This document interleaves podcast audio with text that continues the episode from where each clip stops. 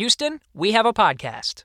Welcome to the official podcast of the NASA Johnson Space Center, episode 150 Technology versus Space. I'm Gary Jordan, and I'll be your host today. On this podcast, we bring in the experts, scientists, engineers, astronauts, all to let you know what's going on in the world of human spaceflight. Space is a very harsh environment. Intense temperatures of 200 degrees Fahrenheit in the sun and negative 200 degrees Fahrenheit in the shade. You hear about the vacuum of space and space radiation, microgravity, debris, atomic oxygen. So you have to ask yourself what kinds of new technologies can hold up in an environment like this? Not just if they hold up, but how do they hold up, and by how much? And what exactly is happening to those materials and electronics, even solar cells? Just down the street from NASA's Johnson Space Center in Houston is a small company called Alpha Space, and they manage a commercial R&D facility on the International Space Station called MISSE, M I S S E. This facility is mounted on the outside of the space station with pallets of hundreds of different technologies at a time. It's exposed to the harsh environment of space in low Earth orbit, where the International Space Station flies. Materials, circuit cards, CPUs, solar cells, and more fly up to the station on a cargo craft. They're brought inside by astronauts, who then send these technologies outside through an airlock. They're exposed to space for a while, then brought back inside and put in a cargo vehicle for delivery back to Earth for analysis. We've learned a lot about how technologies hold up in space, and this can inform designs for future space missions, but can also improve products you buy on Earth, like paints, coatings, and household electronics. So, here to tell us about this organization and commercial facility is Wesley Gordon. He goes by Wes. He's the program manager for the MISSE facility at AlphaSpace. Wes talks about the history of MISSE, the technologies that are flying right now, and the process of getting these technologies on the International Space Station. So here we go Technology versus Space with Wes Gordon. Enjoy.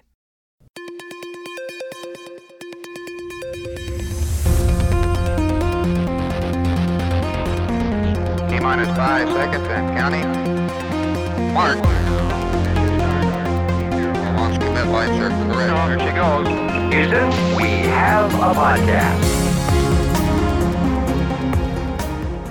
Wes, thanks for coming on Houston We have a podcast today. Thank you, sir. So you are the MISSE project manager? The program manager. For Program MISSE. manager. Yes, sir.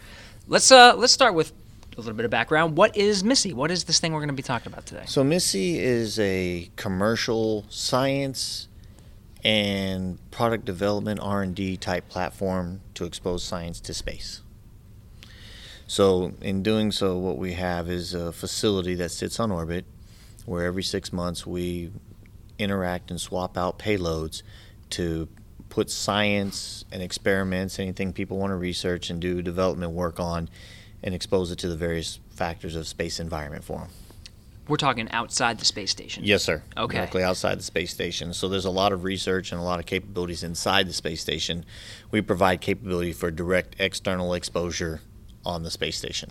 Okay. So what is what is unique? What is interesting about that exposure? What are the things you like? Are we talking radiation? Are we talking vacuum? Are we talking extreme temperature swings? Right. So what you're going to get on that activity is you get the extreme temperature, Okay. you get the extreme vacuum, you get the atomic oxygen.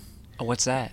It- It's a single molecule o- oxygen that you don't get on Earth's presence. Oh, we have O2. Yes. Oh, okay. And you get a single molecule version of it, atomic oxygen, on orbit. Oh. The other thing, like you were mentioning, is you get the UV exposure unblocked and uninterrupted. We get the radiation exposure and expected radiation exposure that you wouldn't get, so you can see how that works. But more importantly, are those ex- just extreme temperature, combination of those temperatures and vacuum and all those factors in a single point for people to understand truly how their materials are going to react. Yeah. You know, on the ground, we can simulate pieces. We can make something hot, we can make something cold, right? But we can't bring everything together into one combined atmosphere to replicate space. And that's the value of the MISSE facility and what it brings to any product in any industry that's out there. If you look at a picture of the MISSE facility, you can see it kind of looks like pallets, and there's little circles of different colors. You know, for, mm-hmm. for my untrained eye, they just like like pretty colors on the mm-hmm. side. But I'm, th- I'm thinking what's happening is these are different materials, these are different technologies that you're putting in these little circles, and then that is just a, a little sample of the thing that you want to test. Absolutely. So what happens is is we have about 200 square inches of exposure space on a facility on each of the MSCs, and there's 12 exposure surfaces that we can put you on: Ram, Zenith, Wake, and Nadir. So what happens is, is when you when we put you up there, you provide a lot of folks provide a one inch by one inch square sample or a one inch circular sample of what they would like to evaluate and test and that gives them sufficient material to see how the material is going to react. And using our facility for those material purposes and the the uh, photo capabilities that we have, we can give you visual results, which we provide you once a month by taking pictures because the facility is capable of taking pictures as you go through the flight. We give you health and science data, so we have the UV data, how much contamination we've had, what the solar exposure is, temperatures that you're exposed to. So that way they can take that information and then when their science is returned, they can do further evaluation and testing combined with the data we gave to see if their material or their experiment reached the, the science point that they wanted to. Hmm. There's the other side of our facility, which people are starting to get into and starting to fully understand, is the fact that we're capable of providing data and power capability as well. Hmm. So we can do active experiments and do other testing for folks. One of the things that we get into that we've been um, doing is like an antenna system. If you wanted to evaluate a new antenna system out of a new material, or you wanted to check its ability to transmit something via the ground, how does it respond in, in those kinds of conditions, you're able to do that with our facility. So we're talking like instead of just putting it out there and seeing what happens, are you sending commands to yes. the antenna? Yeah, Oh, we have okay. telemetry and command capability. Interesting. Right. Um, the other thing is, is if you've got a particular circuit, because the whole goal of a lot of the active experiments is, can I get to TRL8? Is it qualified for space? Right. What is the way to do that? And MISSE provides a really good, low cost, effective way to do it on a very fast cadence. And so if you have a circuit card or a module or a, a new component, a new CPU, a new resistor, something you want to test, it's really easy to integrate that into our deck so you get the exposure to space, mm-hmm. the harshness of space, and what does your science do? So we provide you power, we can provide you power and data, and you can interact with your science to get data and validate your experiment. When you were going over some of the details of how of how this works, one thing that kind of caught my ear was you talked about you can put the pallet on different positions, uh, facing different ways mm-hmm. as the International Space Station is flying, whether it's mm-hmm. forward, whether it's towards space, whether it's more towards the Earth. Mm-hmm. What are the differences there? What sorts of things are are valuable to point at a different Yeah, way? it's the existence of, for example, the UV exposure, whether they Oh. want direct exposure on Zenith, where we put, for example, solar cells. We do a lot of solar cell testing. We have a solar cell test bed that we've developed. And to test those solar cells, that sits on Zenith, it gets good zero beta exposure, good solar activity, no shading from the ISS, so they get that exposure. If you're just looking at your atomic oxygen, we can face you accordingly for that. Hmm. If you just want space exposure, which some people are just like, let me see how I, how my exposure works in space, right? Mm-hmm. We can expose you, or even underneath our decks oh, for for that exposure as well. Wow, that's a lot of. I'm, I'm already thinking about a lot of planning going on here because I'm, I'm I'm visualizing this facility right, and I'm thinking about every little dot, and all those dots is a different material, possibly a different client with different needs, and you have to figure it out. It's like kind of a Tetris puzzle of where you want to put things. Yeah, there's the the trick in, in that is that's the simplicity we provide for our clients and our mm. customers, right? Is they provide us exactly what they're looking to achieve, and then we resolve the rest of the problems for them. Oh, very right? nice. So we figure out how they're placed, how they're sorted, how they're organized. You know, if they tell us what they're looking to achieve or the science they're looking to collect, we can tell them which face they need to be on and what would provide them the best results. Uh, some of the PIs do know, right? Our principal investigators and our clients do know what they're looking at, but if they don't, we provide that service.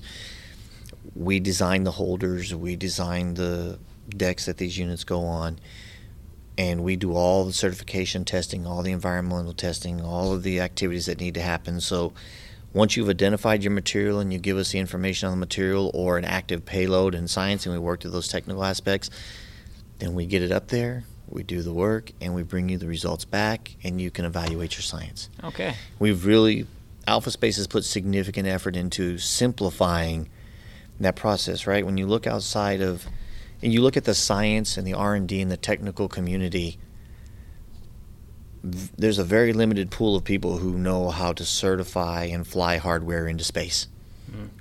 and cheaply and effectively, right? And that's what we specialize in.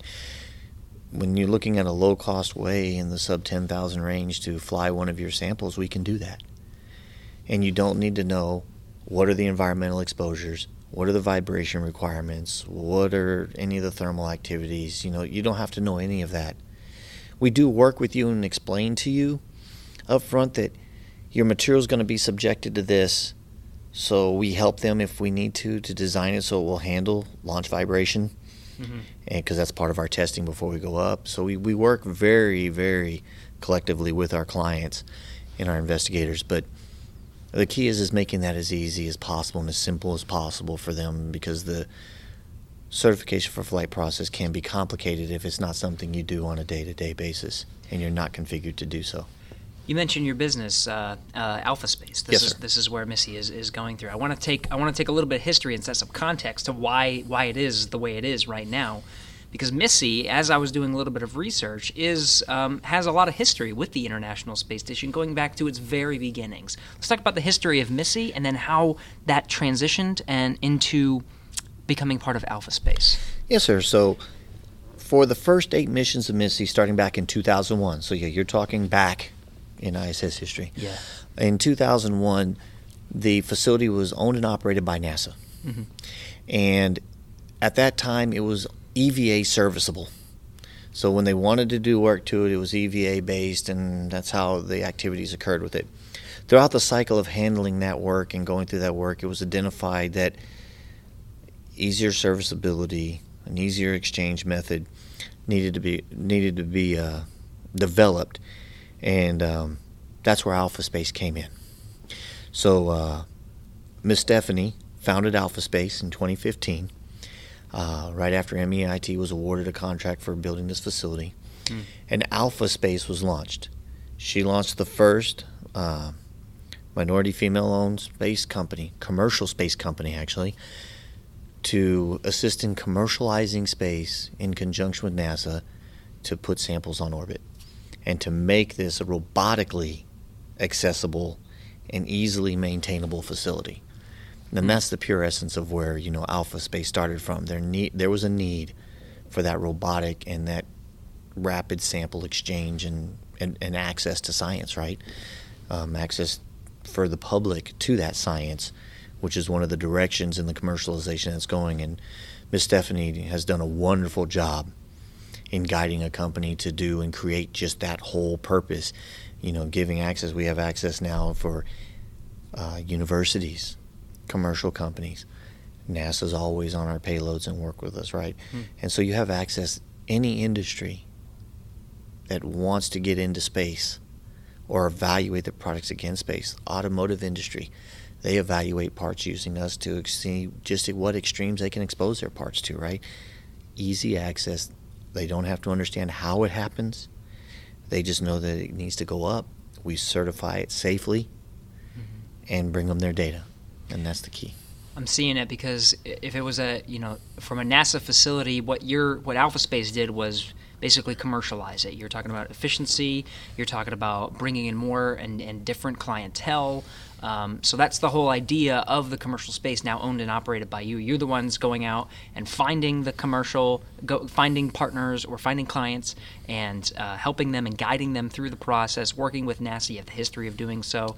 Um, so it's it's a, it seems like a very intertwined relationship to make that to make that work. Yeah, and an establishment of a, of a stronger cadence as to what we've been doing, right? You know, um, we launch carriers on orbit every six months. Hmm. So every six months, we are exchanging R&D, experiments, science, any of those platforms and activities we carry, eh, that's the cadence we're hitting. Every six months we exchange something on orbit. And it's usually three to four of our carriers and the work that we're doing. And at the same time, we also are putting significant effort into focusing and upgrading and enhancements and, you know, what can we aid and what data can we gather and what can we do to better service that science and that research. You know, because the, the biggest key is, like you pointed out, for the history of MISSE, MISSE mm-hmm. originally was considered just a materials research and science facility.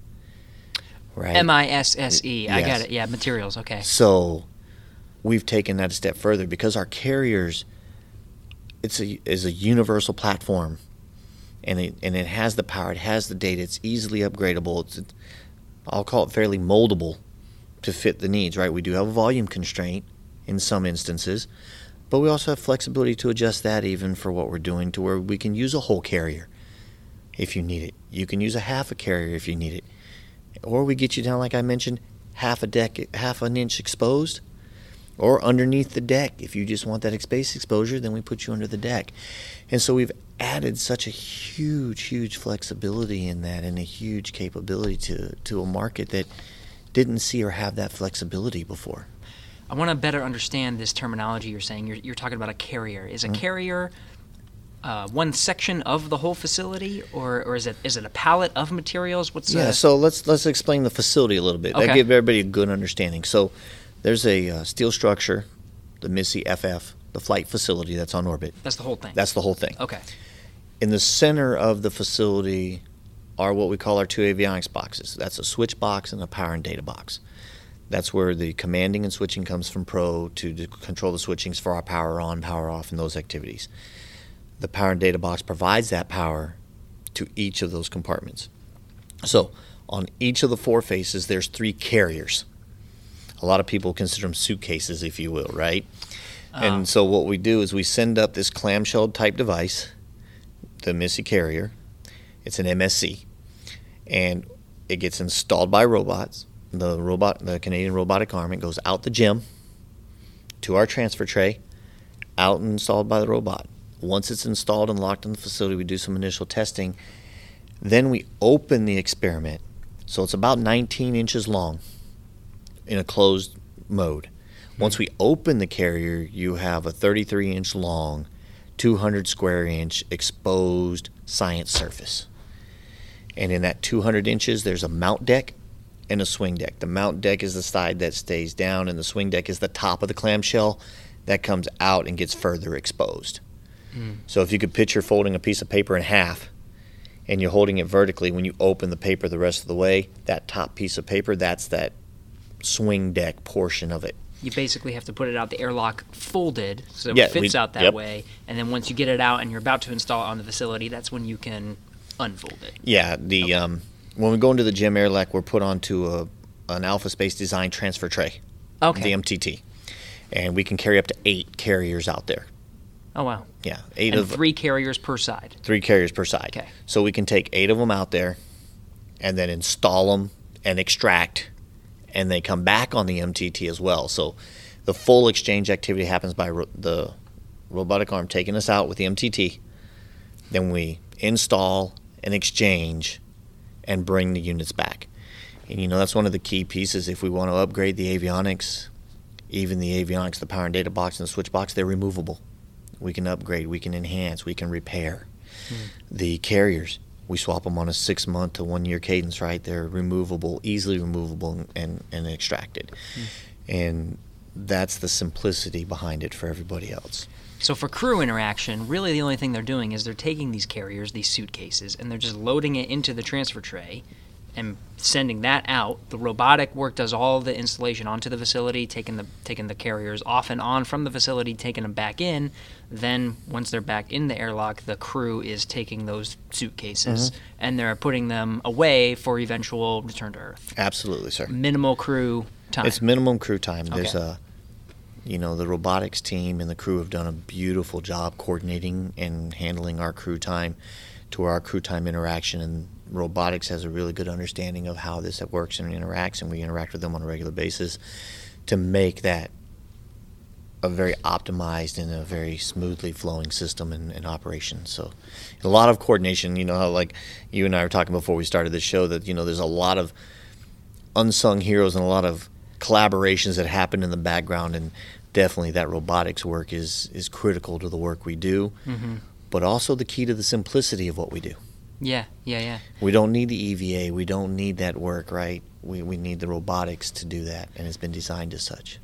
So we, we when we were talking about the history, you, you talked about MISSE as a materials experiment. It's it's since included a lot of other technologies and I don't know samples of, of whatever you want to put out in this facility. Let's go through some of them. What are some of the some of the materials that you're testing, or the materials that you've tested in the past? What have we found out, and, and what are these other technologies? So we've done a lot of, like you said in the beginning, it's the materials work. We've done a lot of materials for different types of coating, Hmm. new types of tapes, um, different types of fabrics. You know, what can we do? The the spacesuit, for example, right? What what can you expose that spacesuit to, and can we make a better fabric? Can we test a better fabric, right? What better way to test that fabric than to expose it to the environment? We've done some research uh, and assisted with the research of lens coatings and protective coatings, right? What can survive and still be clear, right? What what can you still see through and what survives?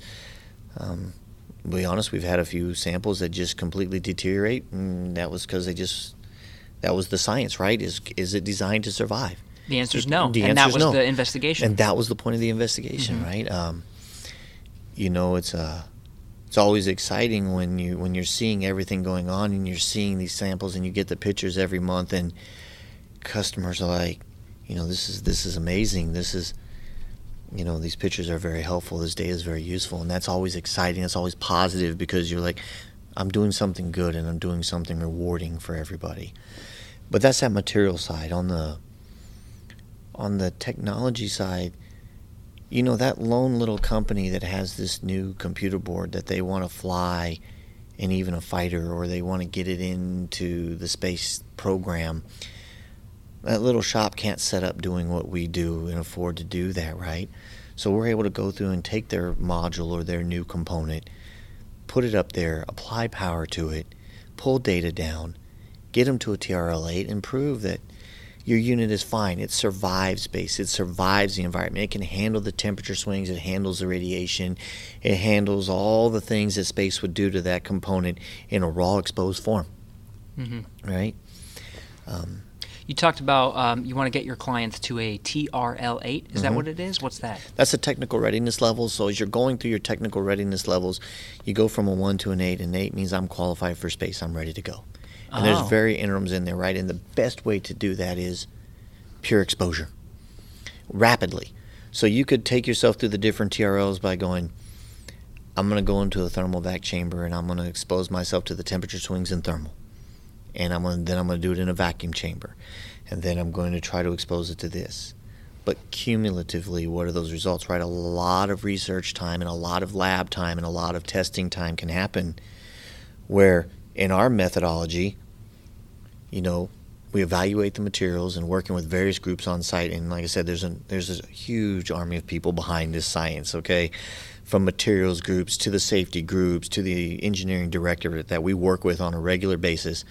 But once we evaluate that these samples, experiments are safe for flight, safe for use, properly contained, you give it to us, and within six months, you've answered all the questions. Oh. You have all the answers. What does temperature do? What does vacuum do? What does radiation do? What does UV do? What is any of the? What is the contamination? Do you survive the contaminations or excess of contamination? You get all those answers in a six month period. That's it. And so it's- if it's it isn't done. ready to fly, It's ready. you've tested it on MISSE, and MISSE's providing ha- what is that? What's happening here? Well, this is what's happening because we've gotten that data. Well, w- this is what's happening because we've gotten that data. Yeah, and you know, when you're looking at the space program and what you want to do, you know, as NASA or other agencies, you want that high TRL, right? You want reassurance that if I pay you for this activity or this product, that it, it survives and it works in that environment. And those small companies get that opportunity, and it's there, right? Hmm. And that's that's one of the wonders for that. So some of the other technologies you're testing, you, mes- you mentioned solar cells. Yes. So me as a as a regular person, I don't know too much about solar cells. I just think, ah, there's a solar panel and there it is. What are you trying to figure out uh, uh, when it comes to solar cells? The, the- maybe the power generation, maybe how it holds up in the vacuum of space. What is it about a solar cell you want to test? It's really about getting direct access to the solar activity without any environmental impact Hmm. or anything around you. And testing, they test different geometries, different circuitry, different uh, lens materials, different reflectivities. So they have a whole gambit of activities that these folks are testing. Um, and we test them from anywhere from government agencies to commercial agencies to schools that are evaluating these in conjunction with other activities. So it's really good because there's a, there's a huge research base out, out there right now of how can you make a more efficient, more robust solar cell, right? And it's about not only the collecting of it, the reflectivity of it, how much of it can you reflect, at what angles can you reflect at. So there's a lot of science that goes into that that they get direct direct UV activity and solar exposure right at zero beta, optimum readings, and we provide that. Um, That's like in, that's almost industry level kind of data. Yes. Improving the whole technology. yeah, and we're constantly evolving that. You know, we flew the uh, the the original prototype version of that on MISSE 12. We enhanced it for MISSE 13. We're making another enhancement for 14. As we get better science, we get better as well, right? And so once we understand the industry and we're learning more ourselves, because it's a constant learning activity, right? Once they do science, they're like, you know, we need to see this or this, and then we adapt to learning what they're looking at. And so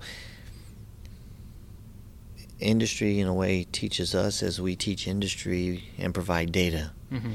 And that's the nice learning learning portion that I look forward to every day with my job, right? Every day is learning, right? Yeah.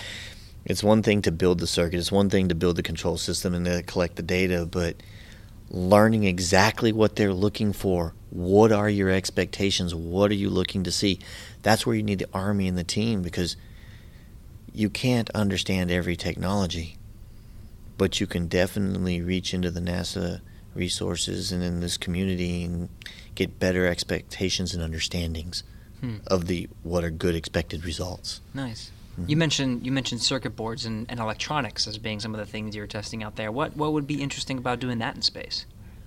It's really the survivability and exposure of a new circuit, new materials, new components. If somebody has a new type of uh, integrated circuit microprocessor that they want to test, will it survive? Did they make it out of good materials that would survive combined with the circuitry they've built, right? That's a really good exposure. We have a couple of clients who who believe they've created new versions with new materials of existing types of components, capacitors, relays, Hmm. for switching purposes that they believe are out of the right materials and everything. So they fly them up passively, study their materials, the material results. Then we'll fly them again the next time, and if that's the right materials and everything, in an active mode. So they get then the switching or the current draws or the voltage drops that they're looking for, right? And at the cadence that we're flying at, they have that design and development window to where they can buy low cost passive space, understand the passive and the, the physical characteristics of their device, then very quickly and easily transition to an active state easily on the next flight. So to- theoretically, to- you're talking about a year of data. Yeah. Okay. one year development all the way through the process and that's you know that's huge reduction in data and science time because if you think about how long it would take for them to just evaluate the materials by going to the different labs and finding labs that could get them close but not exact results then developing the active circuit you can't test that in those environments right mm-hmm. how else do you do that and that's what we provide So I've heard a lot of uh, examples, and, and we, we can even reiterate some of them of how testing these materials in space really helps to develop these technologies on Earth. I think there's there there are already applications, but even stuff one that I read was was paint. I thought that was pretty interesting. I don't know how paint would sending uh, paint in the vacuum of space would help you with a bucket of paint painting your home on Earth. You know, there's um, you have that UV exposure, you have those temperature adherences, you have harsh industrial environments that people are evaluating, and there's no harsher environment than direct space, right? Um, but also, you know, you got to think about it in space flight and space, space travel. Everything's painted. Everything is painted, right? I mean, we use a lot of stainless, we use a lot of steels, we use a lot of aluminums, magnesium, tungstens. We use a lot of surfaces that don't need to be painted, but they're anodized or alodined. We do that a lot on space componentry and have for many, many, many years. But there are lots of companies also developing better coating, better painting processes too, even for that survivability for painting of products. And you need that data and you need that science. So it- goes both ways too. You talk about Earth benefits. It's it's good in your bucket just for higher quality paint. Yep. Um, but it's also good on a spacecraft. Absolutely, right? Okay. That's that evolution, and you get the answers like that, Very cool. real time. All right, say you're say you're a client and you you're thinking uh, this would uh, I really want to I want I really want to do this. I want to Mm-hmm. send up this this little material and I want to go up to space. What what are what do you expect the client to do? What do you expect them to do for you? Yeah, actually, we've put a significant effort because this is what we do into trying to simplify this process and make it real easy for clients. So when a client reaches out to us, when they've reached out to us, and that's usually Mark, currently Mark Shimbora, who handles that on our business development side, when they reach out to him, or a principal investigator at NASA, whoever this is, right? There's two ways we get them from commercial activity or the principal investigators through the NASA side and DOD and AFRL, so lots of agencies with that. Hmm. We send them a questionnaire. And this questionnaire goes through and asks all the questions that we would need to answer all the questions for them to aid with the design, certification, safety approval, readying them for flight. We take that information and we create a design document that allows us to design that and do all that work internally. And then we create, then from there, once they agree that yes, this I agree, this is how it, I like how you've packaged it, I like how you're handling it, you know, all that information, then we start our entire process, and um, you know that that's the complicated portion behind the scenes. But to simplify that, it's really we do a design of your holder. That holder is then placed on a deck, and that deck is what gets mounted into the MSC, the suitcase that we've been discussing. Okay. And so that sample, the sample goes in a sample holder. Once the sample holder is designed, they're fit onto a deck. So we design the deck to fit all the samples that we're trying to do. So we do a lot of space planning, capacity planning, looking at how these things place, right? yeah, your game of Tetris. Exactly, it is. It is a game of Tetris because we're trying to maximize the number of samples that we can fly for that flight for everyone. So we fit those pieces on. Then that deck is actually we we have a thermal vac chamber at our facility, so we're able to put them through the thermal vac capability. We expose them to that, and also the key to that is getting rid of the contaminations. Because as, as people handle things every day and things go around, people don't realize it, but everything gets contaminated in some form or fashion. Which can lead to bad data. Yes. So we bake that off, and then we take that deck and we install it in a unit, and then that unit goes through a series of environmental testing. Um, I guess it's important to mention to everybody, folks, too, that we do that in a 10K clean room that's actually at our facility. So we have a clean room at our facility, so we're always handling their materials with care and then integrating them with care within that 10K clean room. So we then expose them to environmental testing. If it's just a passive sample, it needs a thermal cycling and it needs a vibration test because we've got to ensure that their material won't break and won't become a sharp edge or some other risk or safety factor on orbit, right? So that's that's the first step with that. If it's an active experiment, we go through what's called EMI testing. And what EMI testing is is this ensures that we don't induce any electronic noise to communication systems around the unit. For example, if we were transmitting for some reason at the same frequency as the astronaut's headset, um, that would be very unfavorable to everybody Yeah. right? So we have a series of tests that we go through to ensure that everyone understands what noise I'm creating in space, if any, what those levels are, and if there's any impacts to systems around the wireless system, headsets, any of that, right? Because crew safety critical, and when you're doing an EVA, criticality, right? So Is a lot of that written by NASA and sent to Alpha Space saying, "Hey, whatever whatever you do, make sure your your samples aren't giving away this frequency because that's going to mess it- with our stuff." we actually test it here at JSC. oh, okay. No, so what we do is once we've integrated the units, we bring them to the facility here, and there's an EMI lab, and we bring it actually to JSC, and JSC, in conjunction with us, we run the EMI test. They run that in a chamber over here, right on site, and so we go through, we bring our unit in, they connect the sensors and the filters, we power up our unit, and we know what the baseline noise levels are, and they see if we had any additional noise. Because like i said we're flying antennas circuit cards so we have to ensure that we haven't added any additional noise that we're not aware of. Hmm. and um, that report then nasa generates that report and we'll either pass or fail so if we see failures during that we have to make adjustments to our circuitry and our system either our system or working with the client to try to reduce that noise so we're in the proper area and test through. Seems like there's a decent amount of work on the Alpha Space side where you already kind of have a good idea of what you of what it takes to fly in space, and you're helping those clients. But then you have to pass, almost like go through the gauntlet of, of NASA tests, like almost uh, the flight certification, making sure that this thing is is safe and ready to fly. Yes, sir. Okay.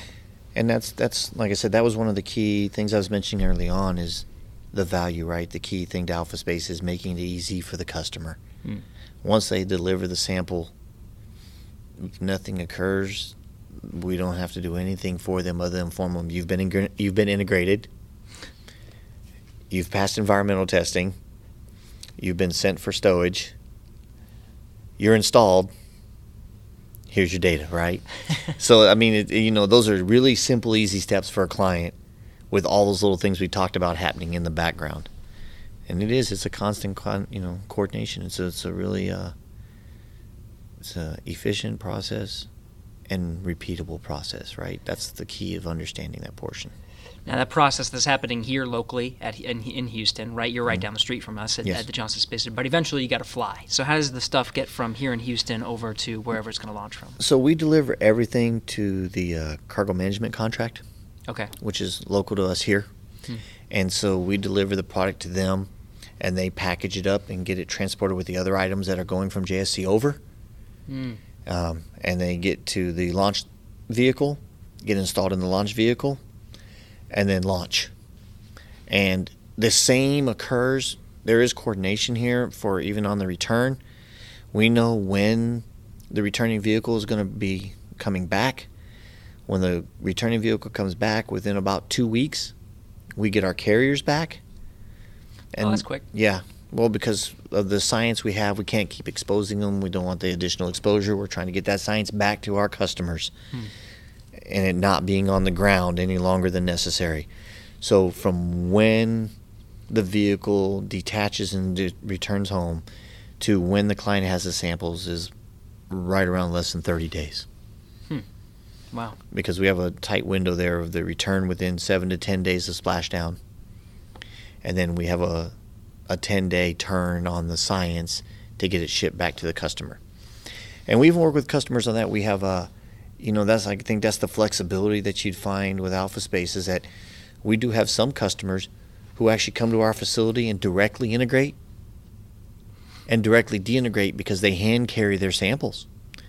They take the samples directly from their lab. They bring them directly to us. We integrate them that day or a couple days, depending on how many samples there are. And we schedule and coordinate with them to be available in return to deintegrate their samples and take those samples back with them and hand carry return. So Yeah. we have that coordination as well, right? Just it's tailored around the science as to what they're you know what they're needing in terms of their handling and care and what needs to be done with their science. Yeah. I'm sure there is a significant amount of handling and care when it comes to investigating a sample that has now been returned from space, and you're the one saying, "Here you go." But I'm sure there's a lot that goes but before that, but before you finally say, "Here you go." Yeah, that's why we, we like I was mentioning before, we, we had the questionnaire because one of the key mm-hmm. things we ask in the questionnaire is are there any special handling instructions? And special handling instructions in terms of delivery installation, deintegration, you know, it may it may come to me in the mail Huh. and may get returned in a hand carry, right? So, um, some sample may be complex, and in such case where you need our integration capability and their engineering knowledge to do the install, right? So, Hmm. that flexibility and that that's interaction is what's critical to making that science a success. Well, tell me about uh, right at this very moment. In fact, uh, earlier today, I was listening to the some of the flight loops, and they were they had MISSE on their on their to do list, of actually working with trays and, and doing that. So tell me what's what's going on right now um, for MISSE. Yeah, MISSE is actually in, a, in a, an amazing place right now. Actually, it really is. This is an amazing time to be a, a member of the Alpha Space team because we're actually in the process. In March, we'll be removing seven carriers and installing um, five others. That'll be an exchange that happens, so they'll be taking care of that. So when they return, we'll be going through the exact processes you talked about.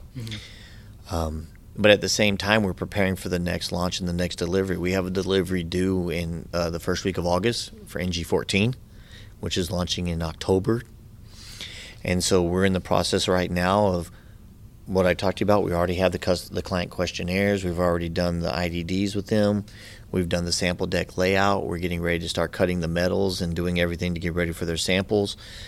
Um, first part of May, we start receiving samples to integrate and start that testing cycle. So we've got units returning in end of April. In the same time, we're prepping for the next flight to go out in May. So that's you know deintegration, rolling right into integration of the next flight. You know, it's it's a consistent rotation and process for everybody. Yeah, it's busy. That's that six month cadence, and it's rolling. And you talked about uh, a Northrop Grumman going up on a Northrop Grumman mission. So so we, we did talk about returning samples, but are there some samples that don't necessarily need to be returned to a customer? They have all the data that they need, and so it gets put in trash, or do they all come No, back? they all come back. Oh, interesting. So we go up on an NG. We can go up on SpaceX or, or NG. Okay. Currently, there are other. We've been assessed for other vehicles, but we currently go up on an NG or SpaceX, and we return on SpaceX flights. Got it. And uh, depending on what we're doing, our cadences go up on an NG, return on a SpaceX, or because of the ease of installation, we can go up on a SpaceX. They remove us, install us, extract the other units, and install them back in SpaceX during that flight mission while they're docked. Oh wow. So they can do the full exchange, and that was the full transfer to MTT, bring back in, get off of MTT, rebox, and put in SpaceX. So it, it's done. The last two flights that I've been part of, I've been with Alpha Space a year now, but the last two flights I've been part of have gone up and been returned on a SpaceX flight in that docked window. Huh. That's how how fast that turnaround is, and the coord- But that's huge coordination with robotics, huge coordination with the crew, right? Because mm-hmm. SpaceX is going up. They've got to empty SpaceX. They've got to get me transferred. They've got to do an install, bring everything back, and Yeah. It's kind of it reminds me kind of like a logistics company. If Yeah. like, the packages are coming and you're like go go go go go, and then you have to do the whole these switches and then shove them back in and deliver them back. Absolutely, Yeah, you like know, and uh, that's why there was, you know, making a system that involved minimum crew time. Yeah. It was critical, right? You know, you take it off the MTT and you box it up and send it back home. Because anything can happen, right? Like uh, I'm sure you know the crew's busy. You can be shoving a bunch of spacewalks in there or other science experiments. Sometimes they're gonna have their hands in like a glove box, and you're like, "Hey, we got to get these trays out." Yeah, that's the huge coordination. You know, we Yeah. to give you an example of the coordination. You know, we're working. We've been working with the robotics team already for the 13 transition, and we're preparing already, uh, starting next week for 14, which doesn't happen until October. Mhm. But so they have that timeline and that understanding, and that evaluation. Wow. It's uh, making sure that coordination is, is set so they know. The nice feature of our system, though, is they know how long it takes to install. They know how long it takes to remove them. And so they have that timeline, and they've worked that timeline now to where they have repeatability. Yeah, having that precedence of having done it before Yes. makes it a little bit more predictable for the crew and easier to schedule. Yes, sir. Um, so we talked about the genesis of MISSE being a materials experiment, and we've gone through a lot of different examples of different technologies and things that you can put on this facility to expose. What's coming up? What's the future for for some of the things we can test outside? You know, there's a couple of them. Um, the one of the bigger ones we're working on is understanding how to work with biology outside. Hmm. You know, we've done materials. We can do componentry. We can do any number of physical devices, powered or unpowered. What we've been approached with and the things we're looking at is how to handle biology outside of the station. It's, it's a complicated process, but MISSE provides a great platform. It's very flexible. And so, you know, I think that's going to be one of those next evolutions. Huge need for it in science, Mm-hmm. huge exposure for it. But I think even beyond that and sooner than that is one of the more, I think, exciting things we've been working on too is uh, we're in the process of partnering with a company who's able to take our data that we generate in the LEO area and analytically predict what it's going to do at other orbits.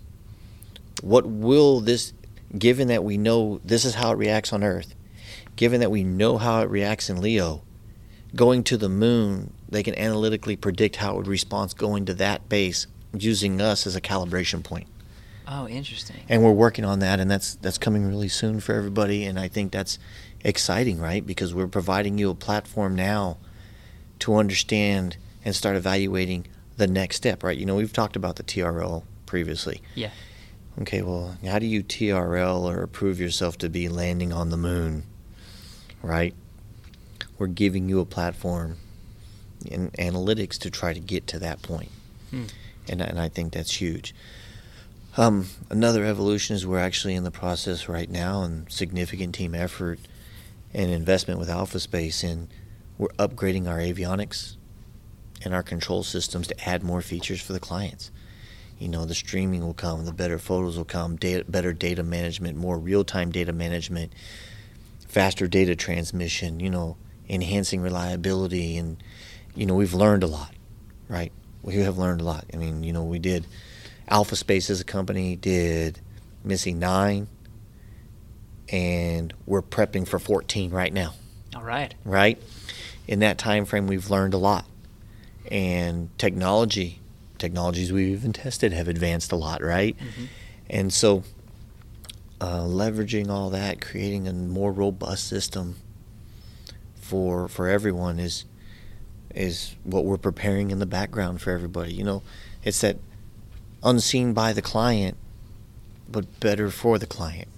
Yeah, because I'm, I'm, I'm the one that really stuck out to me was streaming. If you're able to have real time data and track your experiment in space over time, just imagine. I mean, because um, you know, if for a material, I'm sure you're providing a lot more data, but what I'm visualizing in my head is you you send up a material and you know how it was when it launched, and then you know how it looked when it came back. I'm sure Right. there's data in between, but to have that live, Yeah. continuous data. You know, monthly they just get a picture Oh wow, It's great, right? Every month we give them a picture. So the facility, which I, I guess is a piece that we didn't cover currently, when the when the facility opens, when you open up one of the MSCs, we have a camera trolley that goes down the whole deck, and every month we take photos. So they get a monthly photo, right? But a lot of our experiments don't expect a lot of changes in a 30 day window, Mm. right? But if you need the streaming because you're expecting the possibility of something rapid happening or occurring, biomissy, right? The bio experiments, things are going to happen. You want to see that happening. You want to see that interaction, right? We see that need coming, and we see that we're looking at those things, and I think that's, you know, that's your uh, the pinnacle of the next piece is the constant evolution to enhance the science Yeah. and enhance the experiments. I could see that with the biology, that being so so much more of a need to have that sort of monitoring, mm-hmm. um, because life is just. When we're talking biology, are we, I mean, uh, are you thinking like microbiology? Are you thinking like plant life? Are you thinking? We're still evaluating a lot of that, working with it. folks on that, but we definitely see that evolution, and and we're we're evaluating it very strongly. Mm-hmm. Yeah. You talked about analytics to understand the difference between low Earth orbit and seeing how that might apply to other environments like the moon. Mhm. Are you thinking about maybe sending stuff right to the moon and and using that analytic software to compare what you thought was going to happen versus what actually happened? Actually, we've taken it a little step further. We actually have won a contract uh, that we call RAC internally, and we are actually sending a MISSE type activity to the moon. We're part of one of the new lunar payloads. Wow. So Alpha Space was selected to perform that work as part of the new lunar payload work that's going on. So we're working directly with everybody on the new lunar work to actually use our capabilities and what we've been doing for exactly that the lunar work, right? Yeah. And so that's an, amazing piece, right? When you look at where Alpha Space is sitting, we have LEO, we are enabling analytics and a whole nother level of analytics for everybody. And we've been selected and we are going to the moon. Wow. What's for for for Alpha Space for maybe some of your clients? What is interesting about the moon? What do you want to test on there? Are we talking circuits? Are we talking materials? It's open. It's an open platform, just like, right? That's the point. Giving Yeah. everyone access. Yeah. and uh, I, we, you know, the market has to be evaluated, and we have to look at where the pieces are. But, you know, we've been selected for a specific target and payload using our technology, and I think that's a key, huge first step. And proving that technology in those steps, and you know, as NASA evolves and does more with that, it's nice to know that we're part of that evolution and working with them to create that step and move ourselves forward in doing that. And you know, it's quite an honor also at the same time for Alpha Space to to be recognized for our capability of performing that work from what we've been doing with our facilities and our research, for them to have the confidence in our in our product to be used as that device for the new lunar work. You say you've been at Alpha Space for a year. Were you in the space industry beforehand, or is this like a whole new world to you? No, it's not a whole new world. I actually was. Uh, I've been in the space industry. Well, I was weapons and defense relative to the space industry since the late '90s. Moved directly into the actual space program at JSC, um, mid 2000s. Um, at the end of shuttle, I did take a step out and I went out, uh, like several folks did, into the energies and oil and gas business uh, to enhance some of my skill set. And I learned a lot about process optimization and the logistics and other things.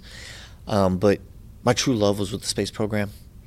And uh, when I saw the opportunity at Alpha Space, I uh, was given the opportunity to come back and, and, and play with this toy. you know, I mean, well, when you look at, you know, I did, I did shuttle, I did station. I was a subsystem manager for several products on sp- on the space station and space shuttle, and some of my gear even transferred from shuttle to station as swapped asset. Oh, cool. And so, when you've done that, those things were fixed purpose. I had the laptops, I had the cameras, I had a radio. You know, they were fixed. But those were just assets and tools. Right? That's what I had at that time in my life in the space program.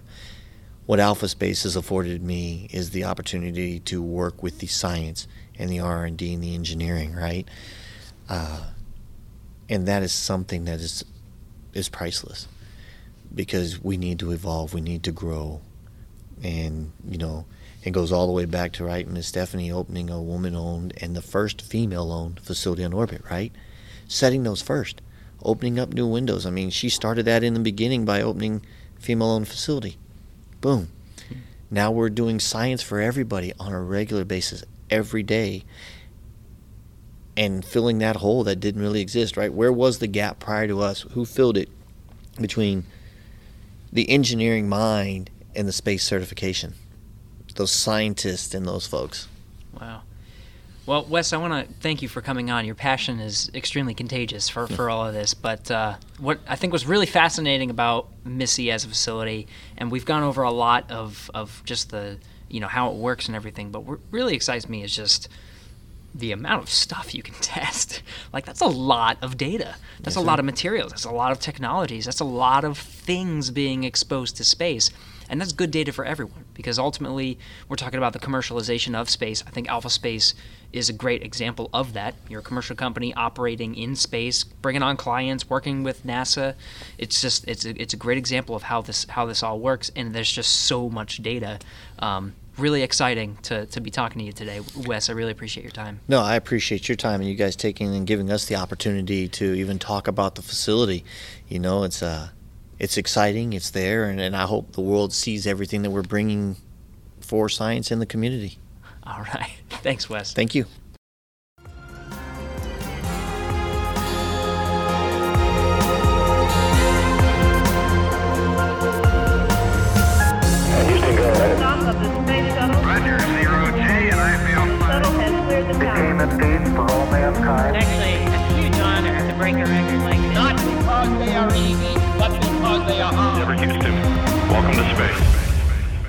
Hey, thanks for sticking around. Really good conversation we had with Wes Gordon about MISSE and Alpha Space. If you liked this podcast, we have a lot of episodes that you can listen to in no particular order. Go to nasa.gov slash podcast to check out some of our other episodes, as well as many other podcasts that are here at NASA.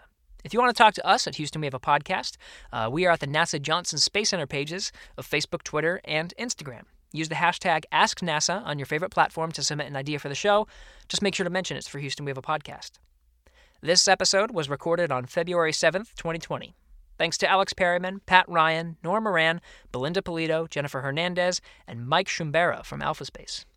Thanks again to Wes Gordon for taking the time to come on the show. Give us a rating and feedback on whatever platform you're listening to us on, and tell us how we did. We'll be back next week.